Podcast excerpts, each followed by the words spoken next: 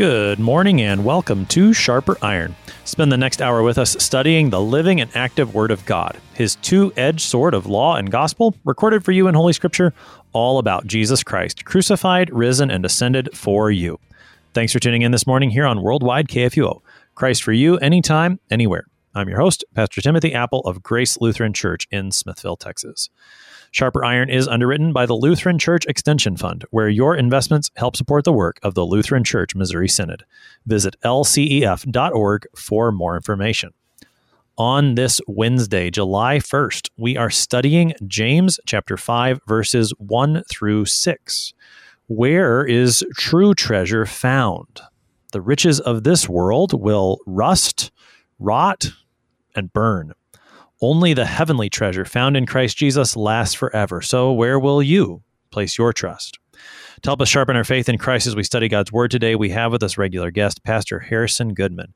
Pastor Goodman serves at Mount Calvary Lutheran Church in San Antonio, Texas. Pastor Goodman, welcome back to Sharper Iron. Thanks so much for having me.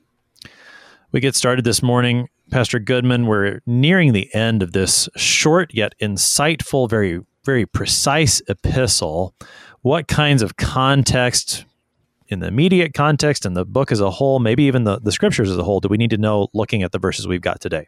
Right. So we're just beginning chapter five of James, which is maybe almost an arbitrary distinction because this epistle being as short as it was, and also that we recognize the chapters were added in later by us, this is one epistle that that uh, James would write. Uh, as he ends up chapter four and he begins chapter five, he's speaking uh, about um, your arrogance, the boasting that's evil, the the the idea that we can plan for our future and somehow escape uh, our, our what's coming for us if we only invest enough or, or try enough. And also uh, the idea that that we would sort of build something for us uh, today that, that we can somehow use to uh, again build for us uh, our own little tower of babel of sorts our, our own little path to to great reward. The matter of, of planning for the future as he, he brings up in the previous text, I think is is a very key connection to make because he's going to talk a lot about riches, and and riches could be they don't they don't have to be, but riches very much can be one of the ways that we would try to secure our future. If we have enough riches, then great, future will be secure. That that seems to be a, a pretty key connection to make between those two texts. Where where are we looking for security? Where are we going to find hope for the future? Is it going to be in Christ Jesus our Lord, or is it going to be in in riches? In that previous text, I really think is a good connection to make in that vein. Absolutely. Uh, the idea that we would try and build for ourselves something that would endure, it's always a first commandment issue, um, even when it sort of takes the form of, of the seventh commandment, theft. Uh, this is always a, an issue of can I get for myself enough that I won't need God anymore? You see it all the way back, uh, even in well, the Garden of Eden, when Adam and Eve, uh, with all of creation, all of paradise given to them, still desire more, that they would be like God, that they would be able to grab something for themselves, even apart from, you know, the tree of life, that would let them live. Uh, every single time we grab hold of, of mammon of, of wealth in this fashion it's it's always a question of idolatry what are you putting your fear, love, and trust in? Is it the God who gave you this creation and promises to work good within it? Or is it the creation itself that you sort of need to grab away from God to control because you don't really trust that He's going to do His job? Mm. I, I, the keeping it centered in the matter of idolatry is going to be important for us in a couple of respects. Uh, it's going to help us understand, I think, why riches in particular are warned against very strongly here and in other places in the scriptures. But it will also protect us against some sort of self justification if we don't see that idol in our lives, if if that is not one of the idols that we struggle with, we're still going to be able to take this text and, and recognize idolatry in other areas. And so centering it in in that, I think, will help us from falling off on either side. Uh, on the one side, that, we would avoid the error of of thinking that I can just do whatever I want with my money and it's not going to affect me. Well, no, we're going to have a warning against that. But on the other side, to think, well, if I'm not tempted to trust in money, that then I, I must be okay and I can just sort of skip over these verses to whatever comes next. The matter of idolatry really helps us take this text and, and apply it rightly to avoid self justification on either side. Absolutely. So, with that, let's go ahead and, and read the text. We're in James chapter 5, beginning at verse 1. Come now, you rich, weep and howl for the miseries that are coming upon you. Your riches have rotted, and your garments are moth eaten. Your gold and silver have corroded, and their corrosion will be evidence against you, and will eat your flesh like fire. You have laid up treasure in the last days. Behold, the wages of the laborers who mowed your fields, which you kept back by fraud, are crying out against you and the cries of the harvesters have reached the ears of the Lord of hosts. You have lived on the earth in luxury and in self indulgence. You have fattened your hearts in a day of slaughter. You have condemned and murdered the righteous person. He does not resist you. That is the text for today, James chapter 5, verses 1 through 6. Once again, Pastor Goodman, James does not pull any punches. He he uses some of the f- most fiery language in, in the scriptures in the way that he preaches here. Very, very vivid images that he puts before us today. So he, he starts, Come now, you rich. You, you rich. Now, who who's James talking to here? A lot of times we'll hear him address brothers. We see it before, we see it after. Who's who's he got in mind with you rich? Right. I think that we almost have to carry the end of John along with us all the way even through James, uh, that these things were written that you may believe that Jesus is the Christ, the Son of the living God, and so by believing have life in his name. That this is given to those who should believe in Jesus. Um, the idea that James would sort of be speaking to the brothers, the Christians at the end of chapter four, and then take a quick little time out and just yell at rich people, only to resume talking to the people who actually wants to talk to the brothers. Uh, it, it, it, seems to me uh, that that wouldn't have necessarily made the cut, especially with um, as many references to the Sermon on the Mount, to other major tenets of our faith that are sort of tucked within this, I, have to believe that uh, this is of unbelievers, but I don't believe that it's necessarily for them. I, I believe that even as uh, James addresses the rich, he does so in a way that sort of directs those who would hear both the law and the gospel to see the futility of chasing after mammon, uh, to, to start to recognize the, the futility of, of turning towards wealth, uh, and by turning towards wealth, turning away mm. from Christ. Uh, even as the language is so descriptive, uh, you almost start to see real life parables played out in little deaths. You can start to envision those who would sort of gather up for themselves riches on earth only to see them not be able to save them from the last great enemy, death, but also sometimes even just fall apart right before their eyes. Uh, this is something that Luther actually does in the Large Catechism as well. In the seventh commandment, uh, he, he, he reminds us that you know from our own experience we've seen this uh, fulfilled daily before our eyes that no stolen or dishonestly acquired possession thrives. Uh, he, he references those who would uh, gather up, gather up, and gather up at, at, the expense of their neighbor, only to watch all of these things fall apart. And he points out that look, of all the things that you thought would bring you peace and happiness and joy, it's only really left you with more misery, not not less. This is a, a, just a call to recognize because it's not once you become a Christian, you put away all sin or all even idols. It's that daily those things have to be ripped from your grasp. Daily, old Adam has to drown that the new man would be raised up. And so daily, I confront my mammon worship, even as I am called by the gospel. Uh, James, as he's writing this, he's pointing out not just to those people over there that God would purposely condemn as bad examples for you. Uh, not at all. But to all of us to, to see the futility of chasing after mammon so that we would be dragged back to the one true gospel, which is Christ who was crucified and raised for you. Um, and this is a freeing thing as well. Uh, you, you watch the lack of peace and the lack of happiness that mounts as we chase after more and more money. Um, it was the philosopher who said more money, more problems, after all, in Biggie mm-hmm. Smalls. Uh, but it's, it's more, it, it, it's that in watching the decay um, that that happens in this world, it, it sort of brings about uh, an Epicureanism, a, a, a, futility of looking towards the future. That uh, well, it's all going to fall apart anyway, so let's eat, drink, and be merry. For tomorrow we shall die. The idea that so sort of embracing the fact that yeah, these things might go away tomorrow. It actually leads me to care even less about mm-hmm. my neighbor and even less about my God. And it just sort of encourages a selfishness that would tuck me further into myself and not instead of pulling me away from myself.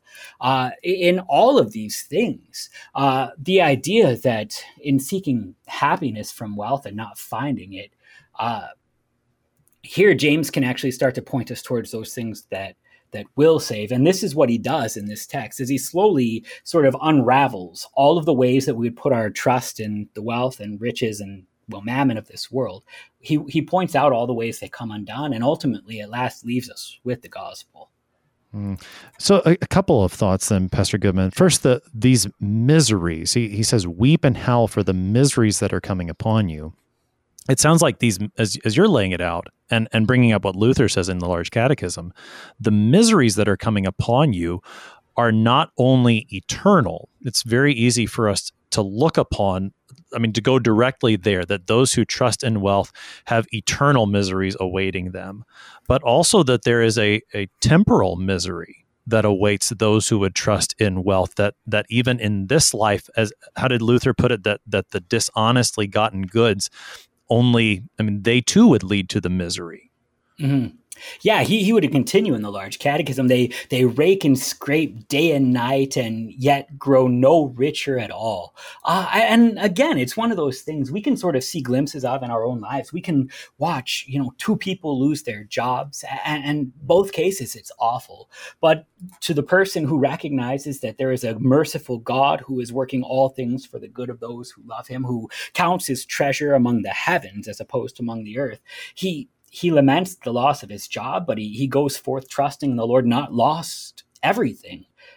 But but uh, to the person who only has the wealth of this world, he's trying harder and harder, and he's just spinning his wheels, and he's finding less peace, not more, for all his efforts. Hmm. Uh, the other the other thought that we should probably pick up here right at the get go is this matter of you rich.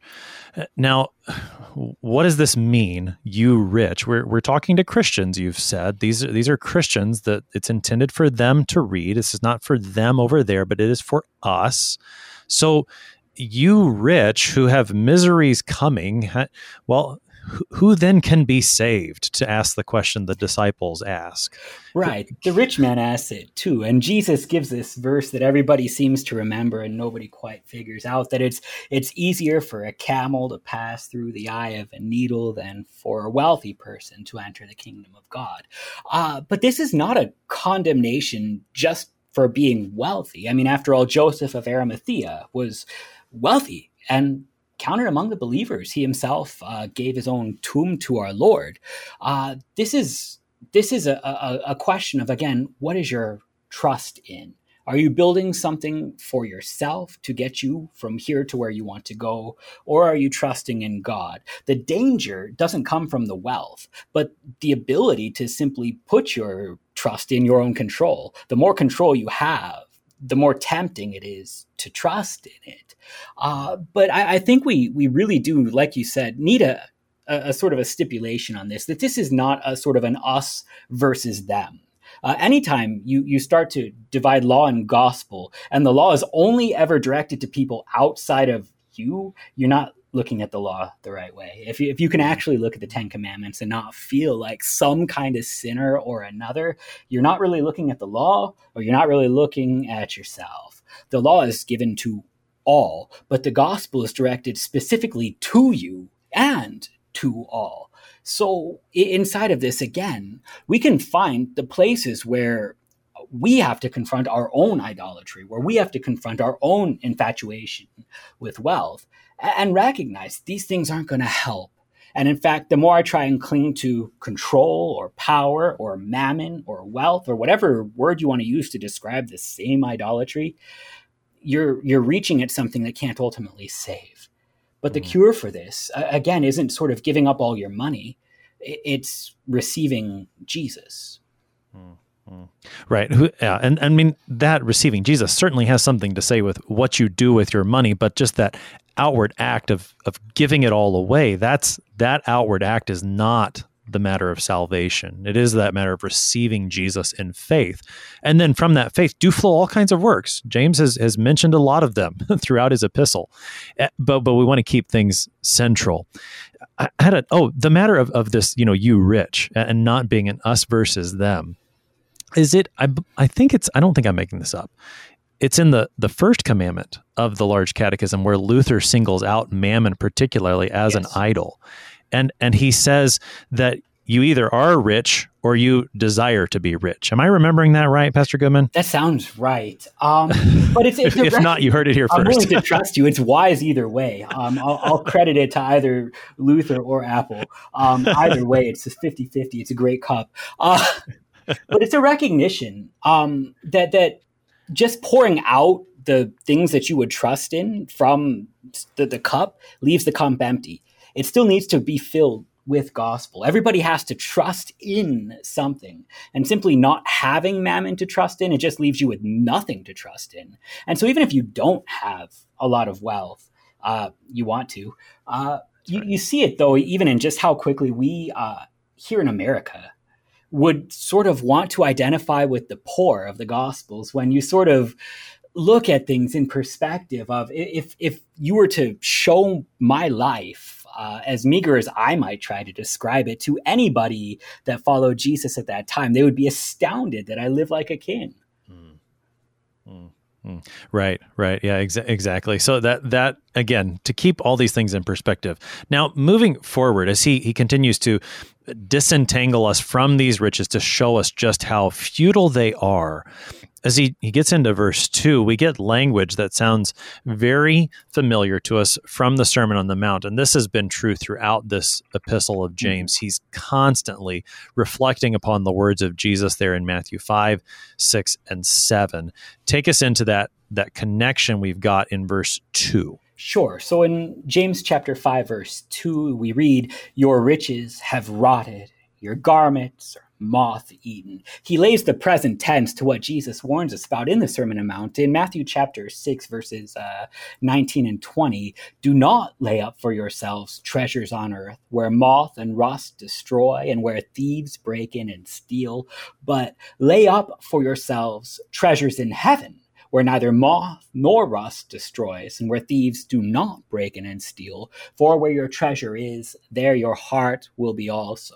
And the present tense of James is again, it just it's it slams us with the law. Your riches have rotted, your garments are moth eaten. Look at the things break in this world. Is this ultimately where you want to put your trust? Uh, because there are treasures laid up for you in heaven. First and foremost, Jesus Christ our Lord, who uh, to, to, to recognize the kingdom of God is to recognize that it is to be near Jesus. Uh, that that heaven is not just a cloud where you get all the things that you want. Heaven heaven is where Jesus is. To, to, to ultimately look to the kingdom of God is to look to God Himself, but more, uh, it's it's a call to see your neighbor in Christ as a gift from God too that you can actually take with you. I mean, there, there's that that sort of common um, theme: you can't take anything out of this world with you. But I think it was Pastor Fisk that first showed this to me that there are people you can take with you. There are treasures you can take with you. In fact, I, I rejoice that uh, the, the two uh, of my children who, who were lost to miscarriage have been laid up for me in heaven as treasures. I rejoice to, to be married to a faithful spouse who, casting her burdens upon the Lord, will know the last day and the resurrection therein. And I'll see her there. Uh, that, that we lay up multiple treasures in heaven. And so to put your heart there is to fix your eyes outside of yourself and on first God and then your neighbor, which is the fulfillment of the law that is accomplished in the gospel, in Jesus, who will actually get you from here on earth to the kingdom where all your treasures have been laid up for you. Again, present tense, again, by Christ, because it's passive in us and it's active in Him. It's a distinction, again, between true faith in Christ our Lord and in idolaters' trust or false faith in, in mammon, which is ultimately always just a worship of self. Because if this is just a question of control and this is just a question of power, and we want to sort of measure this out inside of God's creation with wealth, well, that makes it a zero sum game really quickly. That makes it very selfish very quickly because there are a finite amount of resources in this world.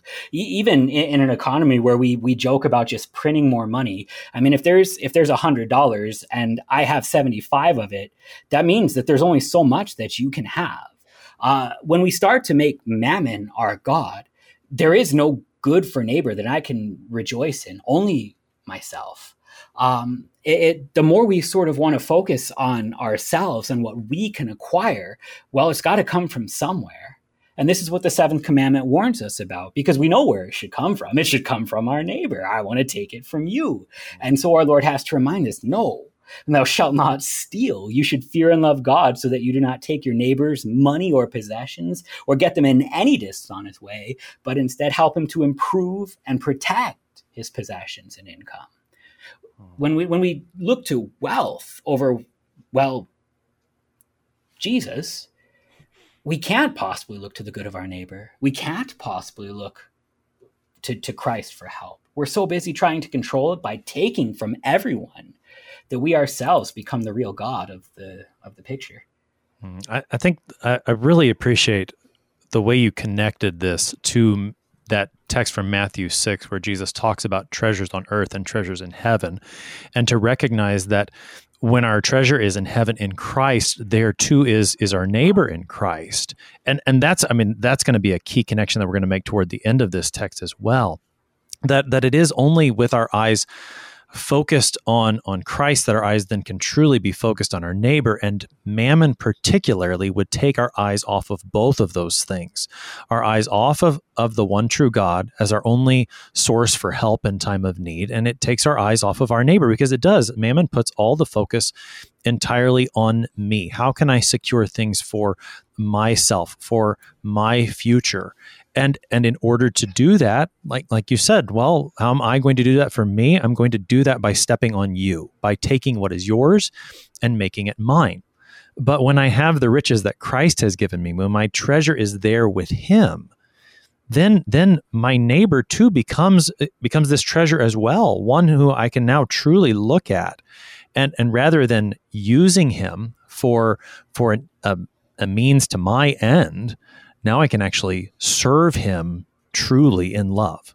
Right. And that's such an important distinction. I think a, a lot of it gets lost in the idea that Christians should care for our neighbor. And this is always given as a law thing instead of a gospel. And of course, it is a law. The seventh commandment says, care for your neighbor's possessions and income.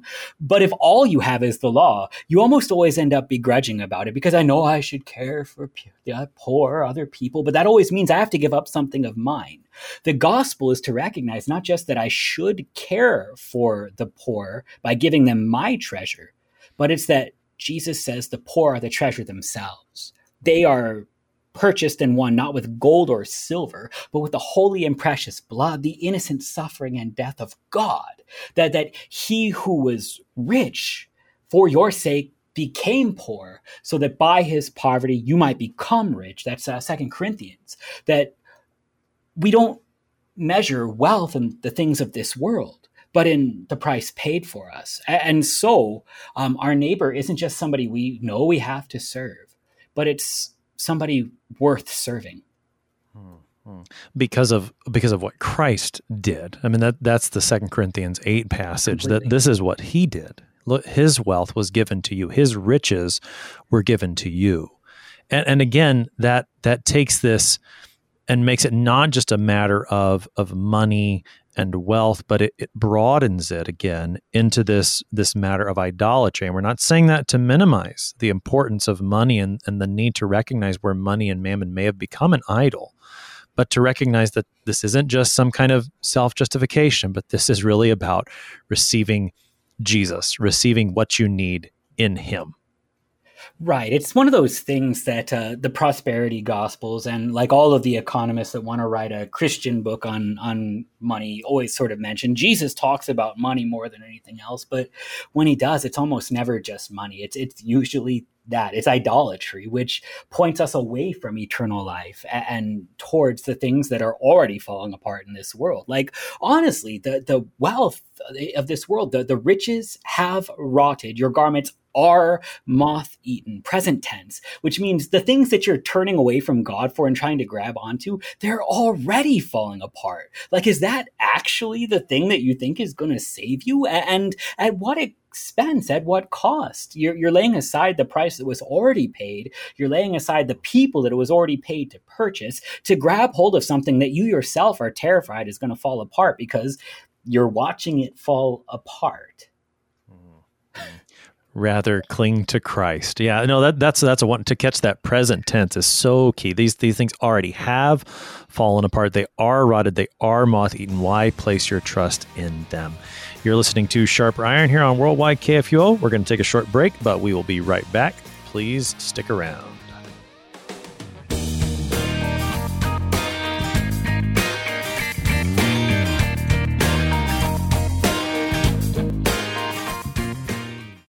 Since 1978, Lutheran Church Extension Fund has had the humble privilege of supporting Lutheran Church Missouri Synod ministries and her workers. Thanks to faithful investors, LCEF has provided thousands of church workers, congregations, schools, and organizations with the low cost loans and resources they need to reach more people with the saving name of Christ. To learn more, visit lcef.org or call 800 843 5233. 800 843 5233. Welcome back to Sharper Iron here on Worldwide KFUO. It is Wednesday, July 1st, and we're looking at James chapter 5, verses 1 through 6 with Pastor Harrison Goodman. He serves at Mount Calvary Lutheran Church in San Antonio, Texas. Pastor Goodman, prior to the break, we left off after verse 2 in verse 3 james continues with this very strong language. And again notice the present tense. Your gold and silver have corroded. This is this has happened already. They have corroded. Their corrosion is evidence against you and will eat your flesh like fire. This is very very strong language. To imagine imagine gold and silver corroding. Precious metals that that shouldn't corrode. And yet even these he says even these are are right before your eyes, showing their worthlessness. Right, uh, and it's a mark against us that, that the corrosion of the gold and silver, the things that we are convinced will save us, actually just they give us a glimpse to the corrosion of our own flesh. Uh, it's not that money is bad, but it's a recognition that if you want to put your trust in that which is breaking, you can't really be shocked when it can't support your weight. It's like trying to run and do jumping jacks on an old rickety bridge that you're afraid won't hold. Like, should you really be so shocked when you fall through it? Uh, but the problem comes that, well, right along with fear always seems to be trust and love. Uh, and so when we when we fear the loss of mammon for some reason we can't help but also love and trust in it all the more. In the same way that we really should have been called to fear love and trust in god above all things. And it plays itself out in this almost predictable fashion because well we really start to become what we worship and it's sort of like pets and owners that start to look alike uh, over spending too much time together. Uh, when you worship something, more and more you are shaped into a little version of that. And so if your true God is mammon, is wealth, well, you'll eventually actually start to look like it. And you see the people who have given themselves only over to wealth. And so they look very flashy. They look very on top of the world. And it's fleeting. It, it, it's not true peace. It's not true happiness because money can't buy that. But you see it in other places too. You see it in, sadly, those whose gods are illicit substances, who deteriorate even as they they bow to altars of, of drugs and alcohol uh, they they start to look like the very thing that they put all their trust in you see it in those who uh, who, who worship themselves uh, vanity that that this constant i uh, desire to look good in front of other people, uh, inside of social media, inside of even just uh, our neighbor, that, that we are entirely consumed by it. And we start to look every bit as shallow as the things that we worship are. Uh, you really do become what you worship. And that's not a good thing if you're worshiping something that can't actually save.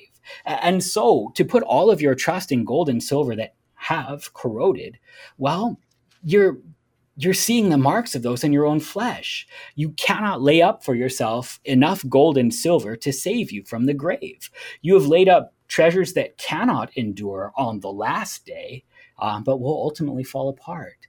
Uh, the corrosion is just, it's a witness, it's a sermon of the wages of sin that is death. That, that you would put all of your trust in something that, that cannot save. It's, it's a reminder that this world it's busted up by sin. Sin breaks stuff. And so to, to put your trust, uh, sinful trust, in that which God gives and calls a good gift, but you try and rip from his hands, well, it's a recognition that this creation isn't all there is. Uh, that, that the God who joins it to save us from it and from ourselves wishes to bring you into the resurrection of the body and the life everlasting, a new creation. Uh, and he calls us to look to this new creation, not then measured in wealth, but in terms of that which bestows the new creation, even the waters of baptism. Mm-hmm. Uh, that the connection to you become what you worship, I think is is a, a, wonderful one. And and as you were describing it, you know, we see the effects that it has upon you as an individual, sometimes in very physical ways, as as you said. But to to take it back to what we were saying on the the other side of the break, that it it doesn't only affect you personally, but then it affects how you view your neighbor.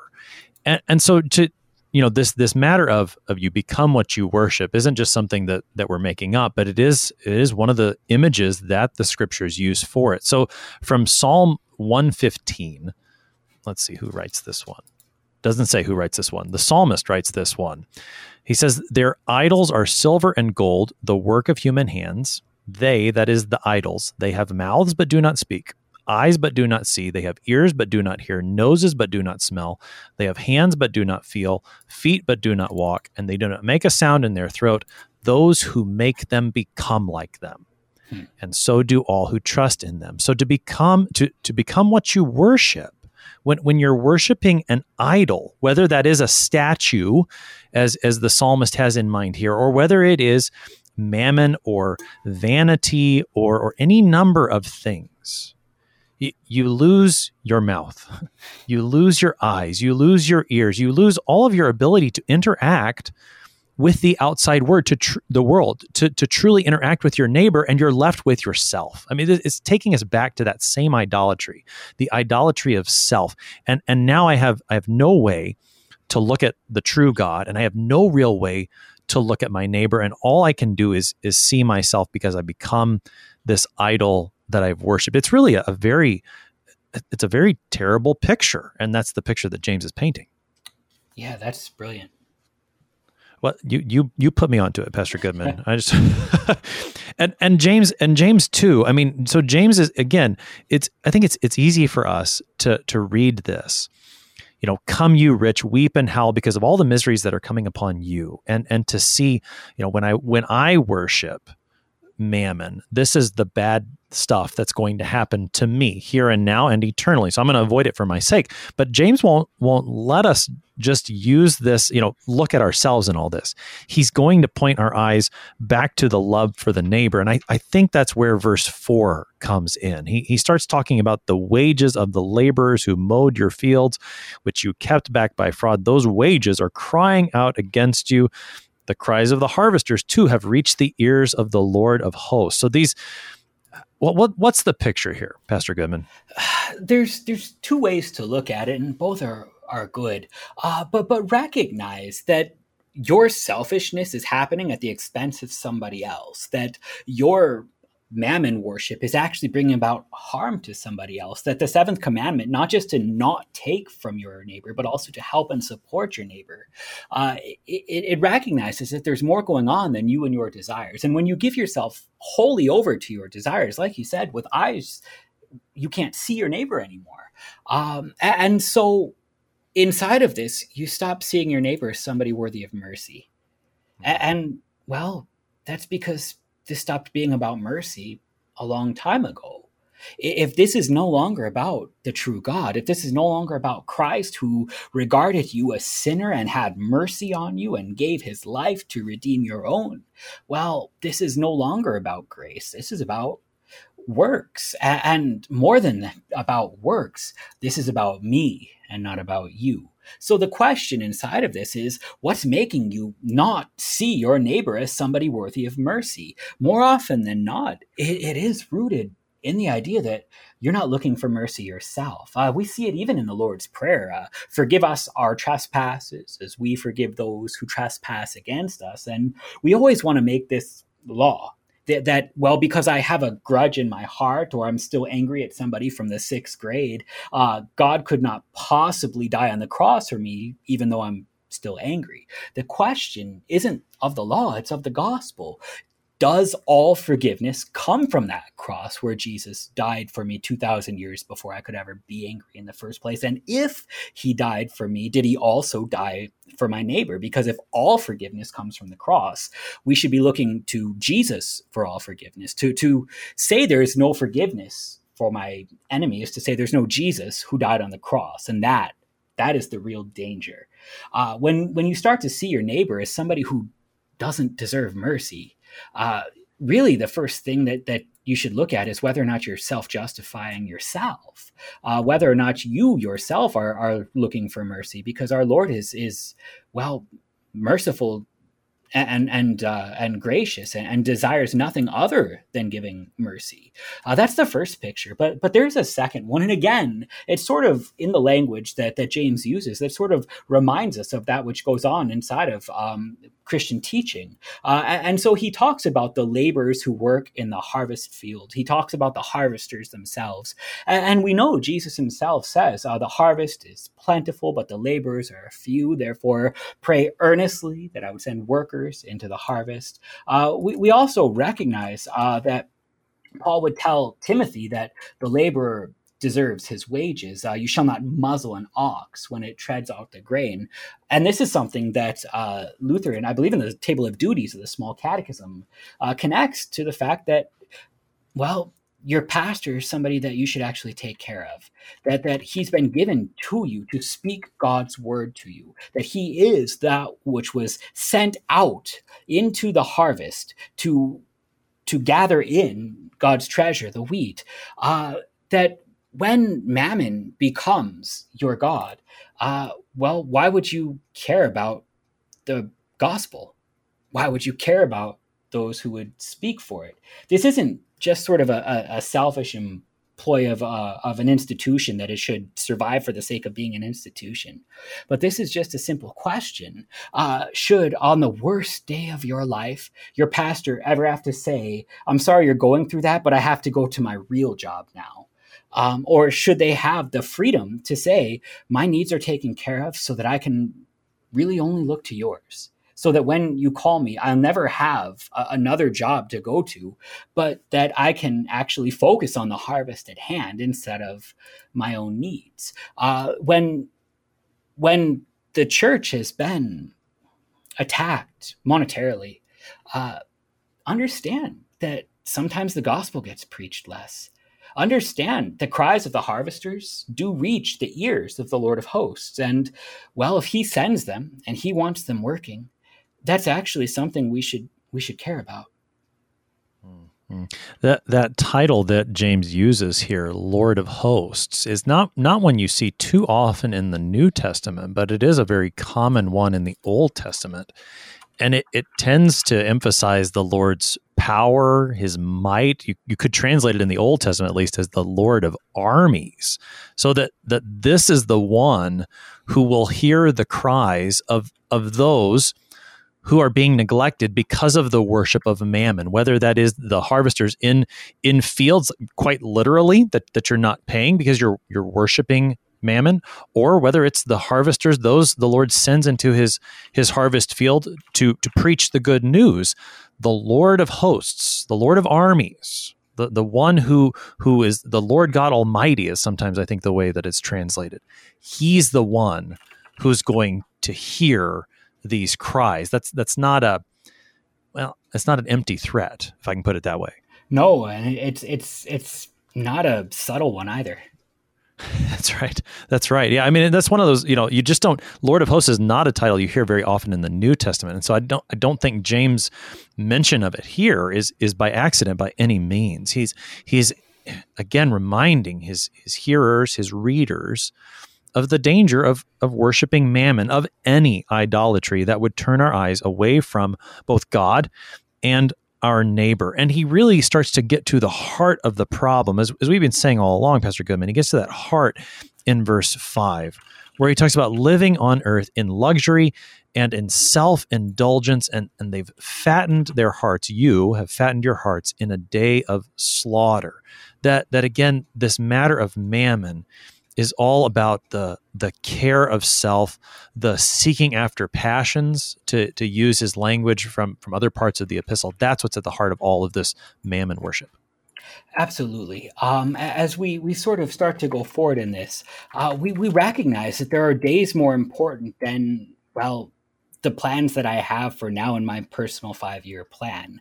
Uh, that that to live on the earth in luxury and self indulgence is to be focused on self. Again, the issue isn't money; it's the self indulgence. It's to be excessively lenient towards passion, to lean in to desire. Um, that that uh, when we when we sort of lean farther and farther into ourselves and our sin, recognize that you lean farther and farther away from God. And, and this day of slaughter um, is something maybe we can talk about if there's time. But it, even just on the surface, is not a, a nice sounding day.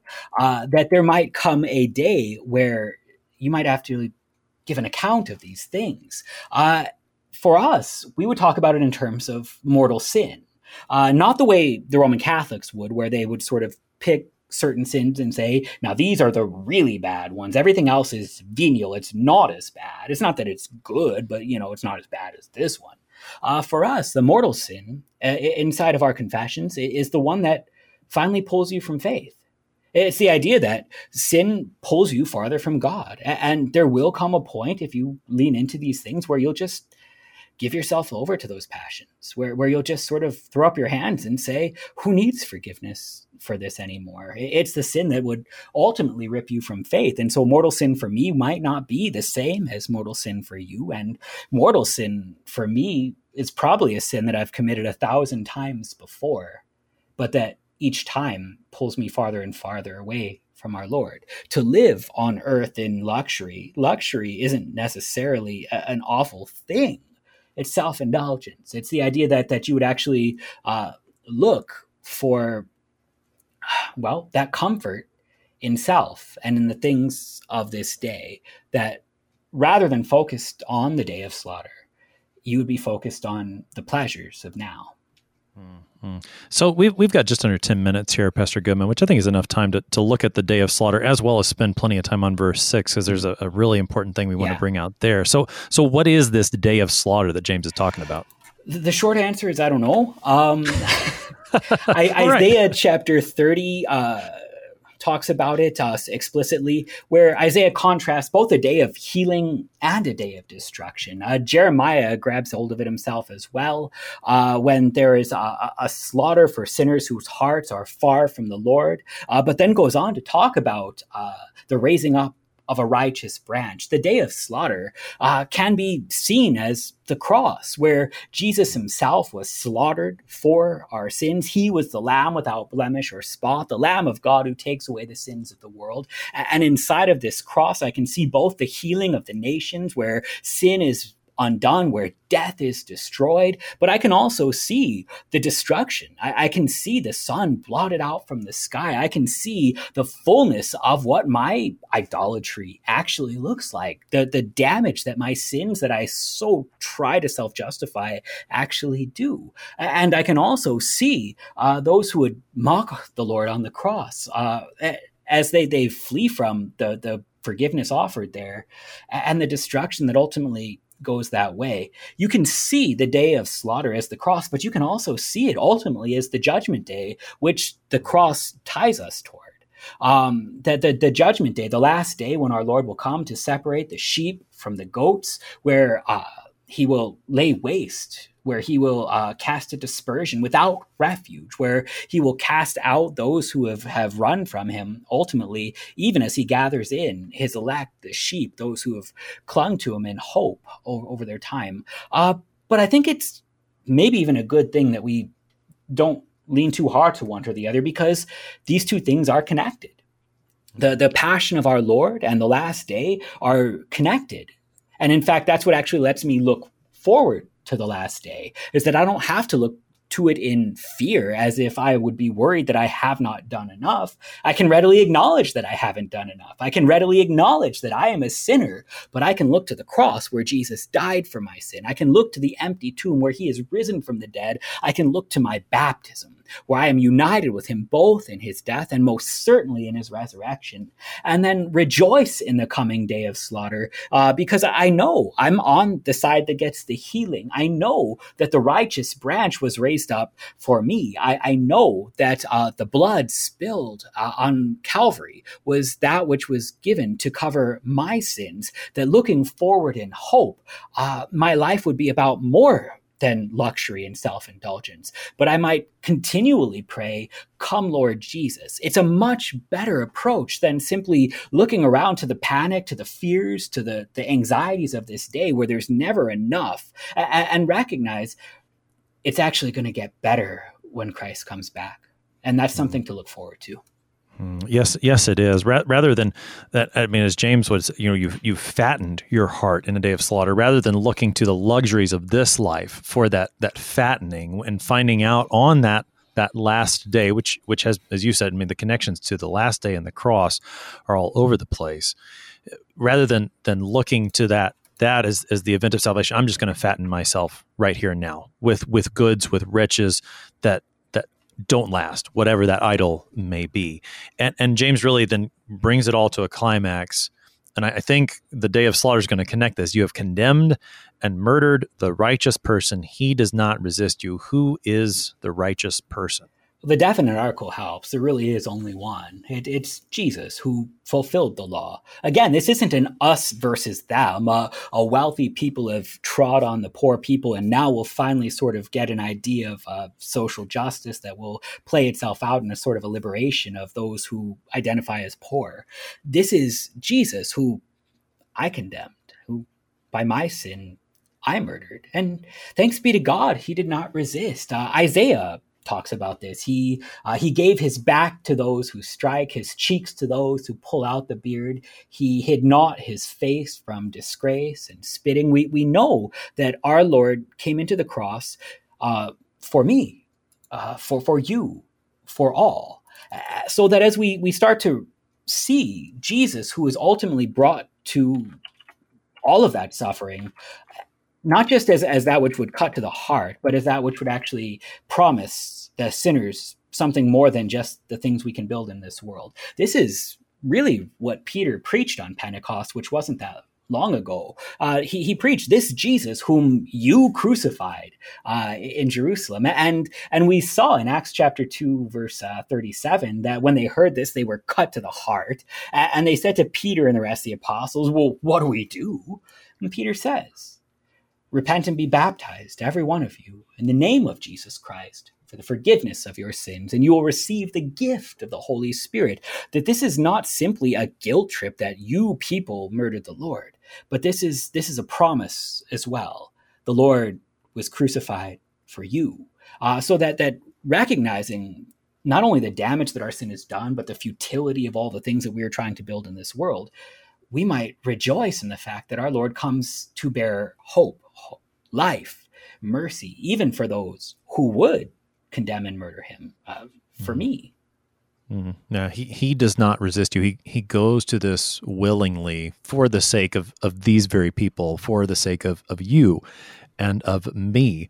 Uh, Pastor Goodman, with just about three minutes left, sum things up for us. Give us, uh, make sure we hear the the good news that's here in this text of, of vivid images. What what's the good news for us as Christians? The good news for us as Christians is that we don't simply identify as wealthy or poor, but as the sinners that Jesus died for. As James speaks to the wealthy in this text, we can see not only uh, the, the danger, the warning against idolatry that, that uh, is not simply directed to those who we have in our hearts where covetousness lives, but in ourselves. In other words, stop looking to the people who you are jealous of because you think they're rich and recognize that the simple fact that you're coveting what they have is a point against you and, and that, that you're worshiping mammon yourself, fine.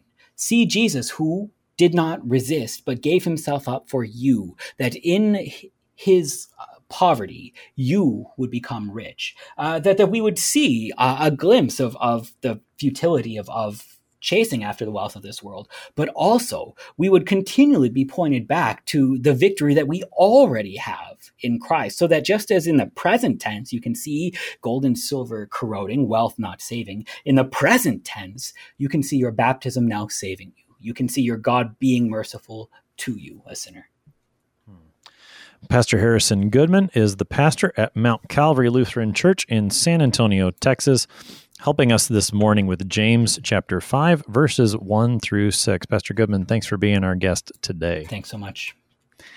Mammon, riches, so easily take our eyes off of the one true God and off of the neighbor and place them back onto ourselves. We're looking at ourselves. How how can I fix myself? How can I secure my future? How can I build for myself something? And I become this idol that I'm worshiping without eyes for my neighbor, without ears to hear his cries, without lips to speak good news to him, instead focused entirely on the self. And James tears that idol down. That idol is rotten. It is worthless. It is corroded right now, and it will be that way on the last day too.